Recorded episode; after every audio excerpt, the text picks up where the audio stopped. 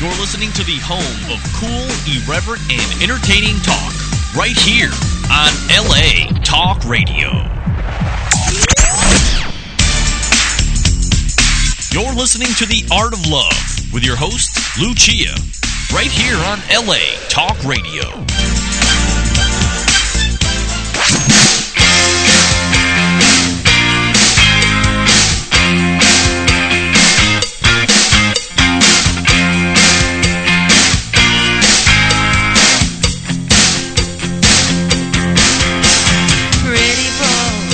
Hello and welcome to The Art of Love. My name is Lucia. I'm your host a scratchy throat and a dating and relationship expert. And I'm here to entertain, educate, and enlighten you about love, dating, and relationships, solve your dating dilemmas, answer emails, take live calls, and speak to authors and other experts. And I have someone amazing on today. I've spent the uh, last few days reading his book which I love. It's called um, The Secret Psychology of How We Fall in Love. And that would be Dr. Paul. And I'm going to bring him on right now. Dr. Paul, how are you doing? Where'd he go? There he is. okay, say that again. I didn't have your volume up. Sorry. Shame on me. Okay, so uh, your uh, book, The Secret Psychology of How We Fall in Love. And uh, yeah the website, womenshappiness.com. And um, you have nine steps. It's Dr. Paul's nine proven steps to lasting love. So let me give a, right. a, bit of your background. Uh, you are a board certified psychiatrist. It's always nice to speak to a board certified psychiatrist, um, a national speaker and business consultant. You've worked with well over 10,000 patients, and you you are the director of the uh, Women's Happiness um, workshops. So, uh, in the book, you have the nine steps, which you break down to three subcategories. So, I wanted to focus on uh, just the first one, which I think is the most important. That's the attraction phase. um, sure, sure. So, you mentioned the alpha male status, which I think is very important because a lot of women don't even know about it. And so, first, let's you know tell people what the heck an alpha male status is, and then how um, a woman can elevate uh, a man's alpha status. Well, uh, you know, what is an alpha male status? It's it's that uh, males need a sense of their place among other males. Where are they ranked? What is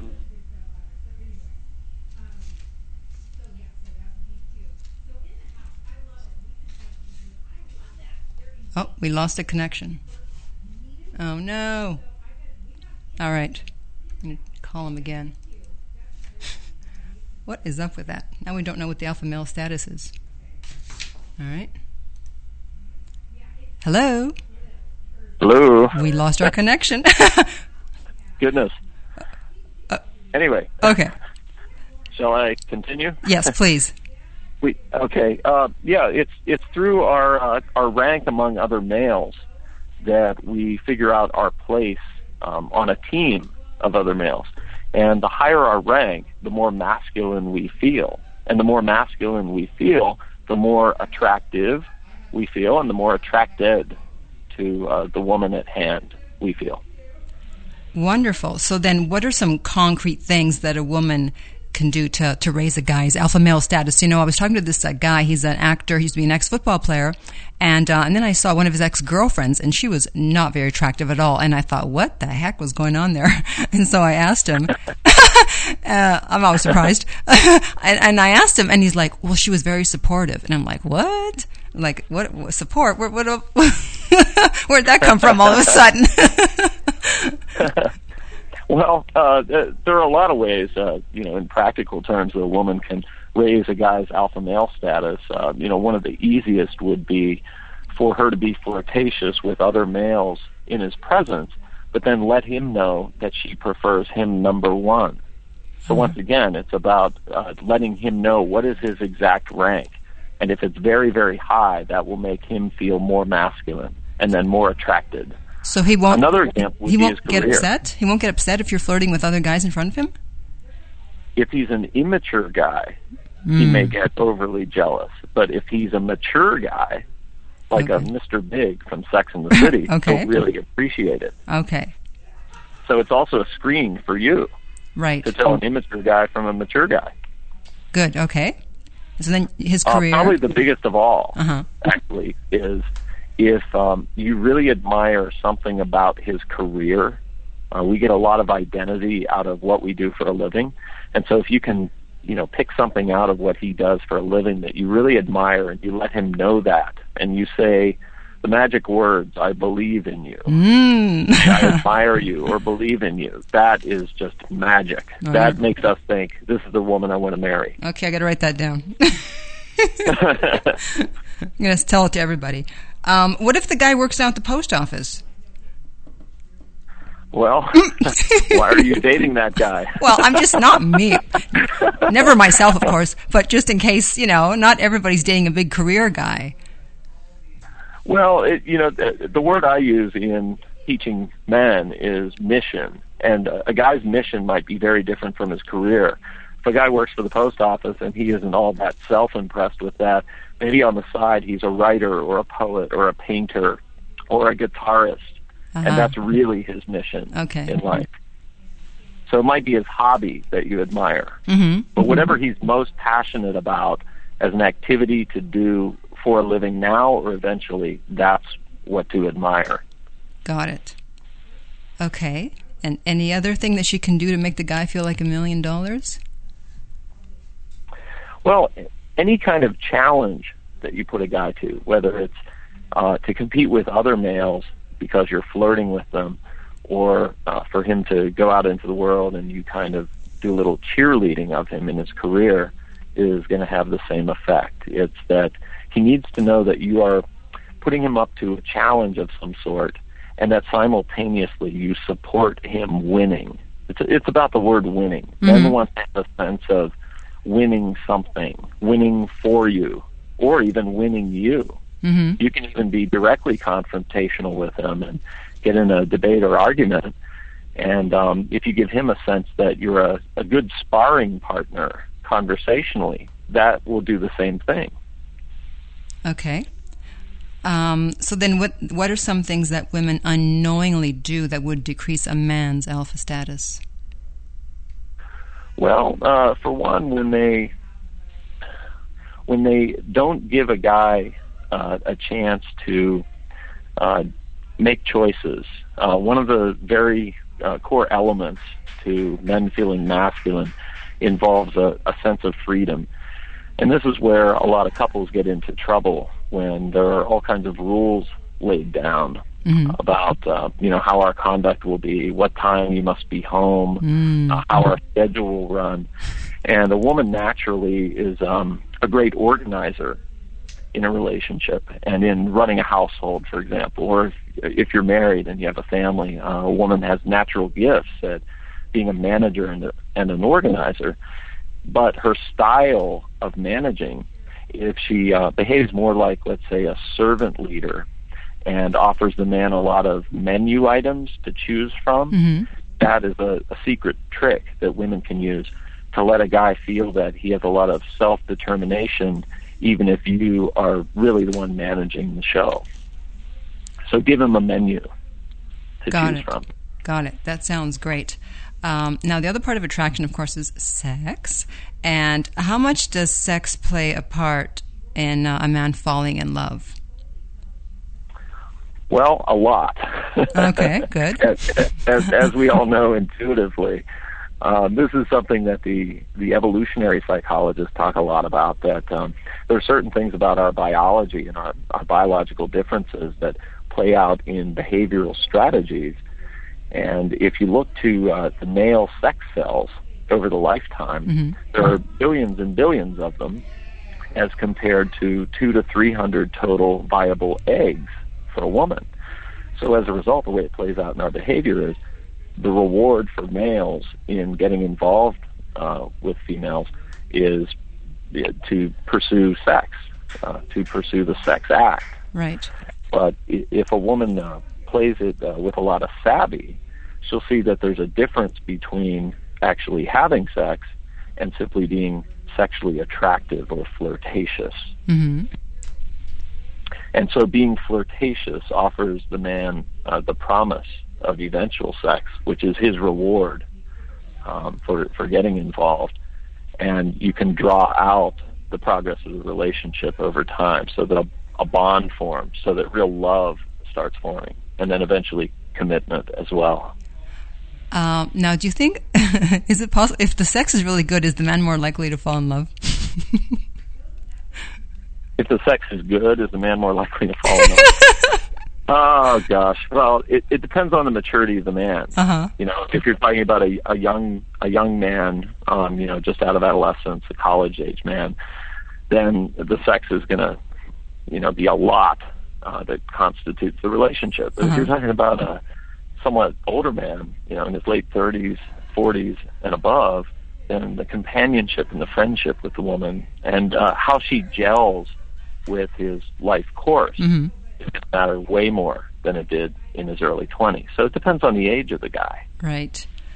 Okay. Now, uh, here's a question I get asked all the time, and I'm still trying to find the answer to this. So, a lot of women, they make the mistake, of course, of having sex too quickly. And then they go, well, now I'm just a booty call. How do I get out of the booty call situation and turn this into a boyfriend situation? Is it even possible to do? Well, that's the difference between that's the difference between uh, just group psychology and looking at individual case by case bases. Uh-huh. Of course, uh, there are going to be outliers where a woman who's had a booty call with a man somehow turns it into uh, a long lasting relationship.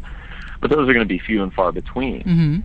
So generally, I advise that no, it's not possible, generally speaking, to turn a booty call into a, a full blown relationship because the guy has already gotten his uh, instinctual reward out of the interaction. Mm-hmm. That's why I'm so heavy on explaining to women that there's a huge difference between the actual sex act Mm. and just being sexy, Right. just being flirtatious. That Mhm. needs to be drawn out. I Um, generally don't recommend to women that they sleep with a man uh, before, let's say, approximately three to four weeks have elapsed of Mhm. dating. Mhm. Believe it or not, Do you think waiting three months is too long? three months. Yes. Uh, right. sounds sounds long to me, but um, no, I, I I think that depends on your individual um, uh, subculture you come from, your individual uh, religious or spiritual choices. But uh, by and large, uh, that sounds like a, a good length of time for a commitment to have started to develop. hmm Um, it, it's a fair amount of time to wait if you just average out, you know, most uh, most Westerners in our society. Right.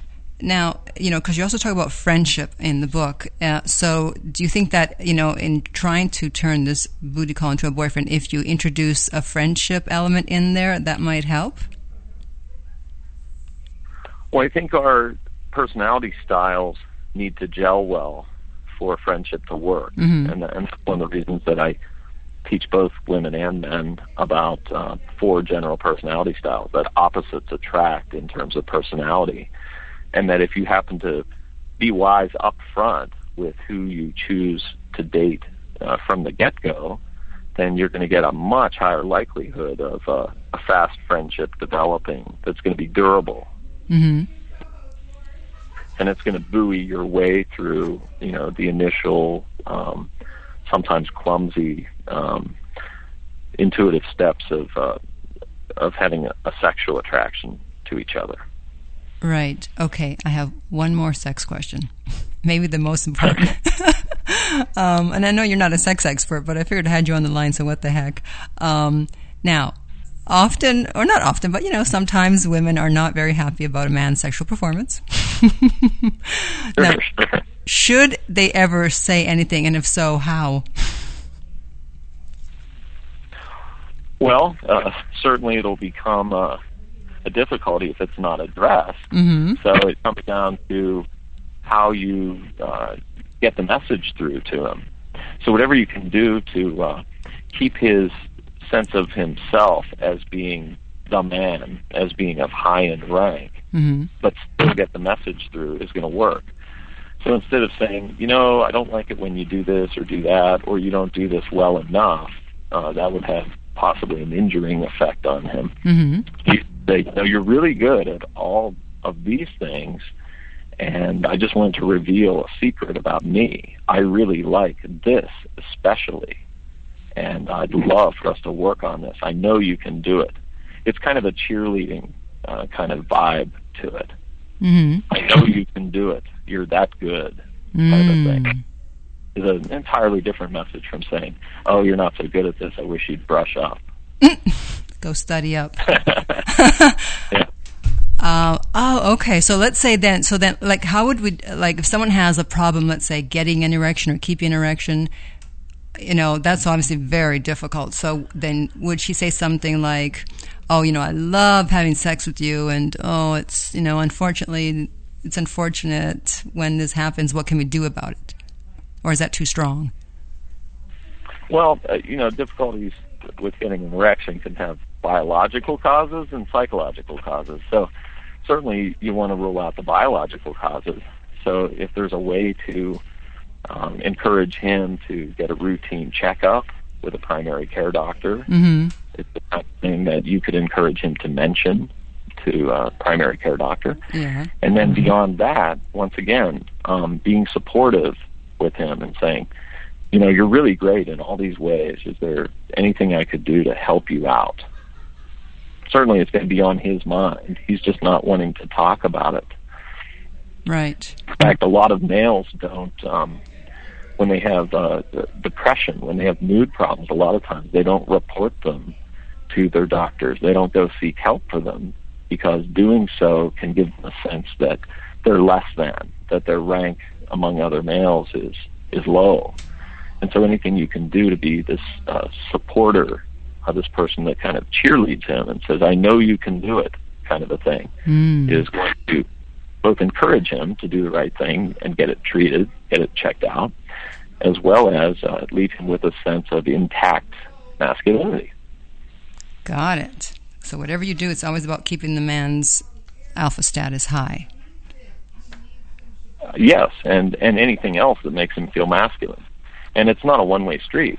Uh, he needs to do that which makes a woman feel feminine. Mm-hmm. If he does that, and that's what I teach males. If if he does if he does that, then you are going to have a sense of feeling attractive, and you're going to be more attracted to him. If you feel treated like a lady, if you feel feminine because of his presence in your life. Right. I know. I always say that, um, you know, if a guy asks me to drive to him on the first date, uh, I'm not going to be very happy about it. When I get there, I'm not going to be in my feminine mode. I'm going to be in my masculine mode. Right, right, exactly. yeah, and the way that's described to a guy really, really matters. Um, if you became just very offended that he didn't offer to drive or didn't offer to pay for the first date or maybe all dates, and just said, "Oh, that's so rude. I can't believe that you wouldn't do that," then he'll have a feeling like, "Oh my gosh, she thinks I'm less than other men," Mm. which is emasculating. Whereas if you say, you know, I love it when men do this or men do that, it makes me feel more feminine, makes me feel great about who I am. That's you talking about how you feel rather than putting some kind of uh, blame onto him, so to speak. Right. So the Um, way you describe it is really important. Yeah, yeah, guys. Um, so, what are some things that guys can do to make the woman feel feminine besides picking her up and opening her doors and paying for the dinner? Well, sure. Uh, there's certainly a, a lot of things. Generally, uh, women feel more feminine when they feel invited, when they feel welcomed, when they feel a sense of belonging. So, let's say that um, a man had a lot of friends and he wanted to introduce you to them. If you were going to do that, he would want to invite you and then not just introduce you and, and let you take over the conversation at that point. He would want to shepherd you around and introduce you to everyone and sing your praises to each individual friend to give you more of a sense of belonging. Whereas a guy introducing a guy friend to his uh, friendship group might not care that much to make sure the guy's comfortable. Right. So that's one example. Um, another would be to pass your tests. There, there are certain natural tests that a woman has to do of a man to know that he is solid and safe and capable of protecting her. And these are all animal level instincts. You know, we we live in a civilized society and women can do everything men can do, of course. But we still retain some animal instincts in us that are a little bit different between men and, and women. And so there is still this remnant of a um, a feminizing force in a man being gentlemanly, being protective, uh, walking on the curb side of the street, uh, holding a door for a woman. So all of these things still have an effect of making a woman feel special, feel treated well. Mm-hmm. And those are feminizing. Right. Yeah, I totally agree. Uh, and it's funny how, like, some women, I mean, guys these days, they don't know whether they should open a door for a woman or not because sometimes they think, well, you're being uh, patronizing because I can open my own door. Well, yeah, true, true. There's that uh, there's that element out there, but you know, if you divide up human behavior into that which is mature and civilized and uh, is working on a career versus that which is just instinctual, is just animal level behavior, then you can explain all of it. It's that certainly both men and women are uh, equally um, of high potential with their their intellect, their incomes, their career choices. They're equally capable of being a loving person and a good friend. But when you go all the way down to animal behavior, to that which is instinctual, which happens without us having to think. Mm-hmm. Men and women have decidedly different instincts to their gender. And that's to say nothing about how good they would be at particular occupations or their income levels. Right. Yeah, no, I totally agree. Because everyone always says, oh, well, men, are, men and women are equal. It's 2009. And I go, yes, but the DNA hasn't changed. Yes, yeah. It's millions of years old uh, these instincts, and they're not going away. They're not changing anytime soon. We're equal, but different in instinct, and that's fine. It doesn't make us unequal to have different instincts. Exactly. Uh, now let's talk about playing hard to get because you always hear about that. Um, and you sure. that you mentioned that that's one of the steps in the first phase of attraction. So if a woman hasn't played hard to get, is it possible then to backtrack and be hard to get, if you understand what I mean? Yeah, I, I think I do. one of the one of the most uh, uh, dramatic and difficult uh, challenges that most men um, I've seen go through at some point in their lives, maybe it was their adolescence or maybe they're in their 40s, who knows, is when they've been with a woman who's very, very supportive and beautiful mm-hmm. and has all these you know wonderful things about her, but she's just not very challenging. Um, she's just supportive and and nothing else. And then he can't help it, but he loses sexual attraction for her, and finally they break up. And at that moment, where they've finally broken up, mm-hmm. all of a sudden he wants her back. Right. He has buyer's remorse about breaking up, and he can't believe he did it, and he apologizes. And now she doesn't want him back and now he's even more passionately after her, and he's obsessing about her. I mean, I don't think there's a guy that I have met as a student that hasn't had that happen at some point in his life. And I think the reason is that if women knew about these instincts uh, before and during the start of a relationship, where they could be more challenging during it, mm-hmm. that would give the guy this sense of winning, this sense of competing and coming out on top that he needs to really uh, round out uh, his sense of masculinity caused by the woman. So, in other words, the moment at which he breaks up is the first moment at which he's been challenged by her. That's why he's now wildly attracted. Okay, that explains. So women could do that earlier rather than all the way at the point of a breakup. Uh-huh. Everything would be great. Oh, that that explains half my dating life. Because everybody, because for some reason I'm usually like the one breaking up ninety percent of the time, and then everybody wants me back. but of course, you know how. Oh God! Yeah. You know how women are. Go ahead. Uh, well, I, I, I think because of the culture in which we live, the, uh, divorce is so easy, breaking up is so easy. Everybody, both men and women, even if you don't hear men talk about it, they have all kinds of fears that if they disagree with you, if they don't go with the program, with the rules uh, laid down by you for our relationships, that they're going to lose you. Mm-hmm. When really we have a, a right and uh, and a need to express our differences and our disagreements, but still know we're not going to end the relationship just because we disagree on some things. Right. And I think that's part of what causes you know women to back off uh, a lot on um, you know creating some challenges and some differences and disagreements that actually are attractive for the guy to feel coming from you that you have a you have a backbone you have a spine So then, what are some of the things that for someone that's already in a relationship that she can do to be more of a challenge once he's already won her? uh, once he once he's already won her, uh, she can continue to uh, notice places where we agree and express places where we disagree, and and still have it uh, be fine. We're not going to break up over disagreeing on which movie to see or what kind of food to get tonight. Mm-hmm. That uh, it, even within a relationship, there's a certain amount of privacy that both the man and the woman need and uh, certain very individual tastes and preferences that we have. We can't be identical twins, in other words.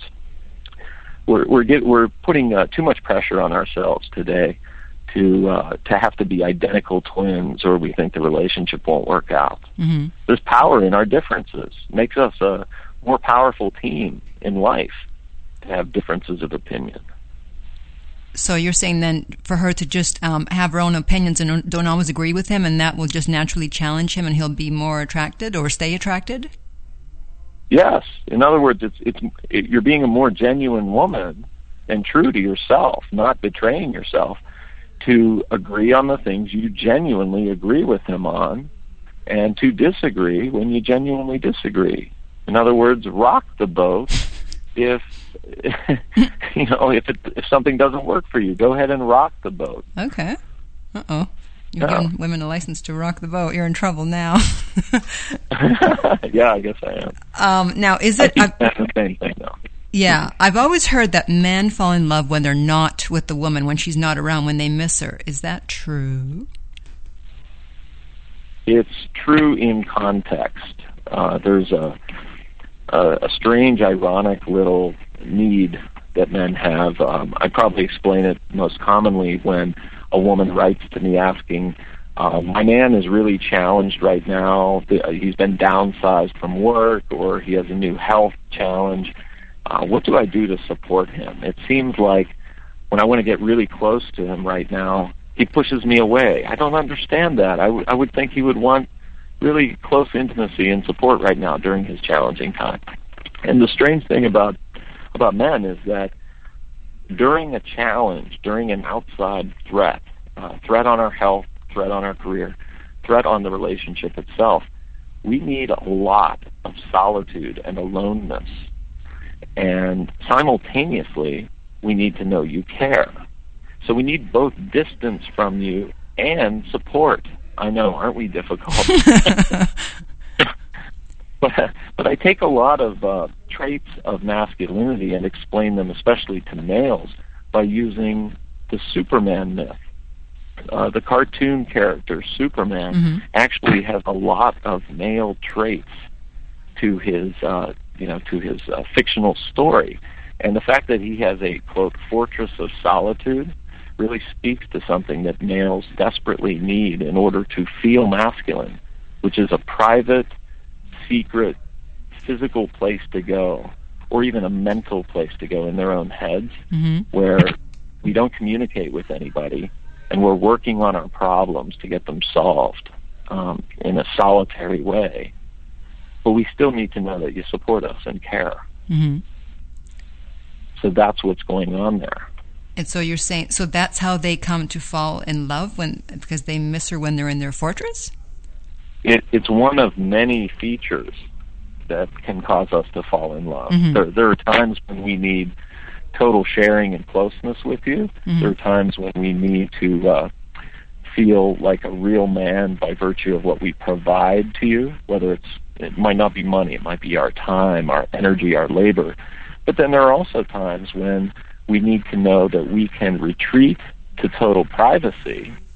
And this is where a guy that goes on uh, a lot of business trips, for example, and his wife doesn't frequently call him, she just says, go out there and kick butt, and then doesn't call him.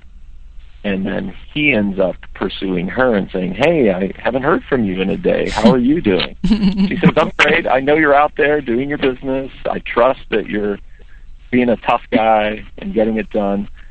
And then he hangs up thinking, wow, I married the right one. And she's because busy. She gave him that distance along with support. Or maybe she's just busy with the cool, the cool boy. Sorry, I couldn't resist. Um, no, okay, that's a great answer. Now, here's another quandary that I've had, and I know a lot of people have had. You know, it seems like sometimes the worse you treat someone, the more they want you. Maybe we've already answered this question, but you know, I've had two long-term relationships where I really, you know, uh, the guy was into me way more than I was into him, and they both wanted to marry me. Mm, so yeah. what, what is that all about? Well, I think it depends on where are you in the narrative of courtship. Are you very early in light dating, or are you deep into a committed relationship? The answer would change according to where you are in the story. Um, early in dating, it's a big social marketplace of value, and we all want to be paired up with somebody of high value in society. It reflects on us. It makes us feel, if we're a man, makes us feel more masculine. If you're a woman, makes you feel more feminine. And so somebody who uh, ignores us here and there, um, I'm not saying mistreats us or abuses us. That's mm, always no, wrong. No. Uh, doesn't give us the time of day so much. Right. Makes us want to pursue them more right. because it gives us a clue that they must be high value. Uh-huh. They must be uh, very busy people with a lot of things to do with their life. Therefore, I'm going to pursue because I want a valuable person in my life. But if we're talking into an exclusive relationship, mistreating someone else is not the way to be. You've mm-hmm. already agreed to be together. You've already vetted each other. You've checked each other out and found you're a good match. So there's never a place uh, in an exclusive relationship to mistreat another person or not give them face time. Mm-hmm. Maybe not so much mistreat, but just you know they know that you're not their top priority. Okay. Well, uh, early in dating, yes, uh, for the reasons we just talked mm-hmm, about. Mm-hmm. Into an exclusive relationship, no. But one thing you might be also talking about here has to do with uh, our relative level of maturity. We tend to attract people who are of similar maturity to our own. And one prime feature of being mature is what are the quality of our boundaries? Our boundaries are what let us say no to things we don't prefer or to people uh, that we don't want to budget into our time right now. And so whether you're single and dating or you're into an exclusive relationship, if somebody has the ability to say, no, I, I can't address that with you right now, but let's go back to it later when I have time, that tells the other person you are mature and therefore valuable and stable and capable of a real commitment. So it's about boundaries right. in that case. It seems like it's always about boundaries. oh, yeah. Oh, yeah. Those, those um, invisible things that run our relationships. Yeah, tell create me about drama. I know. um, okay, here's another question that everyone always is concerned about. Now, uh, what does it mean when someone is giving mixed signals? So sometimes you think, wow, this person's really into me, and then you're like, I don't know, this person doesn't really seem into me. I mean, that's so frustrating. What does that mean? Well, you need to do a little detective work, uh, a little further information gathering about them to try to figure out whether their mixed signals are due to their lack of maturity mm-hmm. and experience. Are they giving mixed signals because they don't know what they want in a mate? Or are they mature, but it only seems like mixed signals because there are really three parts to romance. There's the sexual attraction part, there's the friendship and bonding and love part, and then there's the commitment and partnership part. So a lot of the times when there are mixed signals in relationship, it's that the man is coming from a place of his passions and his sexuality, and the woman is currently in her logical mind. Mm-hmm. And so these two different parts of the brain aren't communicating well with each other. Or the woman is in her emotions and the man is in his logical mind and the, the communication is off for that reason. And it seems like a mixed signal, mm-hmm. but it's just what which of these three parts of the mind is the person in? Are they in their instincts and passions and sexuality or in their emotions or in their logic, in their commitment and partnership brain? Wow, that's a brilliant answer. And you asked, I was going to ask the right person that question. uh, three parts of the brain, three parts of romance. Yeah, three. Everything comes in threes, apparently. Uh, yeah. So you know, now recently I you know found out that you know guys want to be needed, so you got to give them like little jobs to do, so that they feel needed. Um, you know, so if some, you know, let's say you, a woman is dating a man and she asks him, oh, can you do this? Can you do that? And he does everything she asks right away. Yet he still does not seem to want to make a commitment. What does that mean? Is he just doing it because he doesn't want to lose the sex? Well, uh, so the so the guy's doing everything you say. Yeah, that's asked of him. Yeah, I, yeah, I, I see what you're saying. He's doing everything you say, and you kind of wonder, is he being genuine? Right. Well, yeah, um, a certain kind of guy, um, a, a more immature guy that doesn't really know what he wants and doesn't really know how to assess you for fit to his life, might be buying time by doing that, just by keeping you happy. Uh-huh. But then there, there's your end of the messaging too. There's your end of how to communicate, which is that if you're being honest and saying, "I really need you to do this genuinely because you know you're a real man and a real man is able to do this then he'll feel that uh, that truthfulness in you and he'll be more genuine back and he'll be more attracted back to you i mean ultimately a guy can't commit who's too immature to have good boundaries who's too immature to know what he wants to be when he grows up and too immature to know exactly what he wants in a woman and the second reason a guy can't commit is if he doesn't sense from the woman that she genuinely, passionately supports what his career mission is, and her career mission can blend with that really well as a powerful team. You know how much we like sports? Mm-hmm. A lot of time, a lot of sports analogies are really relevant uh-huh. to how we think of relationships. So we'll think of a woman as a teammate. Is she a good teammate? So if you're coming to him and saying, I want you to do this job for me, if that job dovetails with what he does for a living or his life's mission, if he's an attorney and you ask him for legal advice, he loves it. He feels like you're this partner in life. If you come to him and ask him to uh, do the plumbing, he has no idea how that works. Right. He's thinking in his mind, well, why doesn't she just call a plumber? Right. it, it, it doesn't dovetail with what he's all about and what he is competent at. And it doesn't raise. So those are the two status. ways in which a man doesn't commit. If he's too immature to, mm-hmm. or he senses the woman's life path doesn't jive with his career path. Got it. Uh, now, do you think that women should ever pursue men, or should they always wait for the guys to ask them out? Uh, yes, I, I think there are some cases where uh, women pursuing men is actually highly attractive to the men. And it depends on the guy's personality style. I, I actually divide out personality styles into just four categories. There's a king or a queen, a warrior, a magician, or a lover. Mm-hmm. And if a guy is a lover or a king, then he's a more uh, nurturing, kind, gentle soul and he really appreciates when a woman takes the reins and when she's more aggressive. Mm-hmm. A guy, a guy who's a warrior or a magician loves being the uh, in the spotlight loves being the action taker, and so he actually prefers to pursue her and ask her out. So it depends on personality style. So then you need to find out who you're dealing with. Exactly. Yeah, exactly. If you're dealing with a guy who's uh, an actor or the head of sales for a corporation, and he's a he's an, this outgoing uh, performance artist guy, mm-hmm. he's going to want to pursue you. If you're dealing with a guy who's a a thinker or a poet or a kind of a quiet, shy guy, he's going to love it if you go after him. Mm.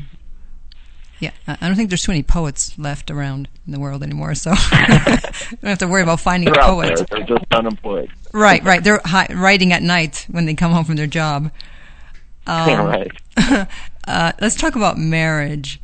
Now, it seems because I've interviewed a lot of people, and it it's always the same story. You know, these people have, they've been married now 10, 20, 30 years, but it always seems it came down to the guy didn't want to get married. The woman was like, "Fine, I'm leaving. I'm done. Whatever." They go away, and then the guy's like, "No, I'll marry you. Come back." So why does it always seem to have to get get to that?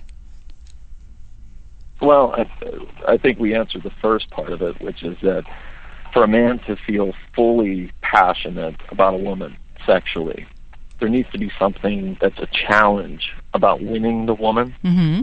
And if she's always been uh, nice and kind and compliant or just supportive, then she's never presented him a challenge to win.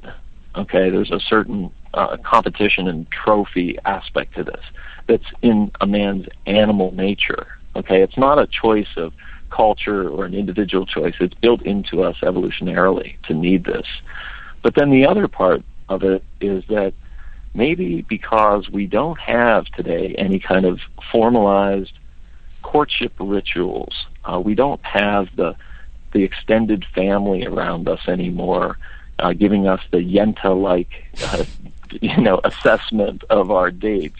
Uh-huh. Grandma isn't telling us anymore what she thinks of our dates. Then we don't know how to evaluate somebody from the get-go as we start to date. We just notice we have fun, we notice we like their career, they look good on paper, but we don't have a step-by-step system anymore and people around us supporting that. So what I often tell both women and men is choose well in the first 30 minutes. Hmm. Choose well in the first 30 minutes, Hmm. meaning your gut matters right at the beginning of meeting a person. And today we have a way of finding ourselves months later or years later in a relationship and we say, gee, how'd that happen? I, I wasn't very purposeful in moving forward Mhm. with this person. We just kind of ended up together. And then maybe decades later, we're, you know, we're still dating or we're married and it never was a very good match from the get-go because we weren't awake and aware in the first moments of meeting, knowing what we really, really want and need. Mm-hmm. Yeah. So okay, so, So, but but then why? up front. But then, so why is it that the it, the guy wants to get will suddenly want to marry the woman once she's gone? Well, yeah, there's a there's a cutting your losses sort of effect, and um, I, I've known a lot of women to have this uh, this feeling as well. That when you've spent months or years on a person, and you've spent a lot of resources, you've spent time and energy and labor, and gone through some dramas. There's a, a certain sense of entitlement to. It's like playing the stock market. I've invested so much, I can't pull out now. I want to recoup everything I've invested. Mhm. And I think that's what holds back a lot of men and women from from ending it when it probably was never going to work so well in the first place. But we put so much into it. Right, but then like the the women, the people I talked about, uh, they're married. They are married, but even though they're married now for many years, the woman still had to leave. It seems like a phenomenon that almost everyone has to go through. They, they were okay. Explain this to me. They were married for years and years, and the woman had to leave. Why? No, no. Before, the in order, man was doing what? no, no, no. Okay, I'm not explaining myself correctly. Be, before the man agreed to marry her, she had Okay. to, she ended the relationship, and then finally he said, "Okay, we'll get married." And now they th- these people have been married happily 10, 20, 30 years. Oh, got it, got it. Well, uh, well, there you have it. It's the first time that she really made herself a prize to win. When she finally said, it's like in the, um, you know, in some of the recent movies, like he's just not that into you, for example. Mhm. That, you know, the woman's waiting and waiting and waiting. Right. She's supportive. Uh, they gel well together. Their personalities match, but she's just never really given him this mountain to climb to reach her, to to win her over. And she finally gave that to him by threatening a breakup. Uh-huh. And he's like, "Thank you very much. That's what I needed. I'll do it." Got it. Okay. So, all right. That might be one of the ways to get a guy to marry a woman then? it might be if all these other areas of romance are intact. If Right. you have an awesome connection in personality styles, if opposites attract and you have opposite personality styles, then it's the kind of thing the guy really feels uh, he would never want to give up. She's such a good friend. I would never want to lose her as a friend. And if you're uh, you intellectually match up too, your your goals in life are very much aligned you have maybe some of the same religious beliefs, political beliefs, career aspirations, then the guy's feeling like, wow, this woman would be such a great teammate in life. And so she approaches him and says, look, time to, you know what, or get off the pot. and he's, you know what, thank you for pushing me over the edge. I can't bear to lose you. So Right. let's do it. Right. Okay, good. But there are other situations where they're a horrible match, Yeah. and then the woman does that, and it does end, and it should have ended. Right. Either way, you get your answer. Okay, so I have one last question. Um, why is it that we become possessed, uh, not possessed, obsessed with people? Why we become obsessed with people has a lot to do with what's called projection and limerence. Uh, these are terms a psychologist uses. Early in dating, when we don't fully lay our cards on the table, wear our heart on our sleeve, which we shouldn't do, it gives us the enjoyment and pleasure of projecting, of fantasizing what the other person really is and what the other person could be to our life. And so a lot of times when there's a a lack of full disclosure about you know what all my issues have been and all the uh, all the dating problems I've had have been a lack of total intimacy we have projected a fantasy onto the other person a perfect fantasy and so a lot of people get obsessive when an early dating situation suddenly ends because well we're we had the garden of eden Mm-hmm. at, at our fingertips. We Yeah. had, we had perfection in love right in our lap and lost it. But that's an illusion. It's an enjoyable illusion. It's part of what is so wonderful about the magic of falling in love that we have this experience psychologists call limerence, which is enjoying that fantasy, that magic of early love. But when we suddenly lose it, it feels like we've been thrown out of the Garden of Eden, that we've lost perfect love. And that's what's so compelling and makes us want to chase it back, chase it down. Wow. What a great explanation. wow. Well, you've Well, been, you. Yeah, you've been really enlightening. I have to say, you're the most uh, entertaining and educational, enlightened guest I've had. Oh my goodness! I know. you so much. I need to send you a, a certificate or an award or something. no, because you Oh, you're wonderful. no, because you finally had like the right answers. Because I'll ask other people these questions, and they, you know, they don't give me the right answers. But these really feel like you've hit the nail on the head. So, Well, I appreciate that. I'm I'm really into uh, what's real and what works. I'm not into fluffy stuff. You know, let's get practical. that's right. people. Damn it. Really appreciate it. Yes. So if you want to give your two websites and tell you tell what you do at each website. Sure, sure. Um, women and men speak languages all their own, and so I have two separate websites for each gender. I, ha- I have a website called womenshappiness.com for women, and a separate website for men called drpaul.net, D-O-C-T-O-R, P-A-U-L dot net. We do live trainings as well as have all kinds of educational materials there. Wonderful. Okay, and I would highly recommend everyone go there. And of course, the book is The Secret Psychology of How We Fall in Love. That's right. and uh, great title. And thank you again. Thank you so much for being on today. Oh, thank you too. It's okay. Nice talking to you. Thanks. Bye. All right. Well, I think that was my best interview ever, if I do say so myself. Boy, did I learn a lot. learn a lot. I can't even talk anymore. Okay, it's time for me to go. Uh, thank you so much for joining me. Uh, my website is theartoflove.net, since we're giving out websites here. and uh, my book is at lessonsoflove.net. Uh, I will see you next time. And in the meantime, remember that love inspires, empowers, uplifts, and enlightens. You're listening to The Art of Love with your host, Lucia, right here on LA Talk Radio.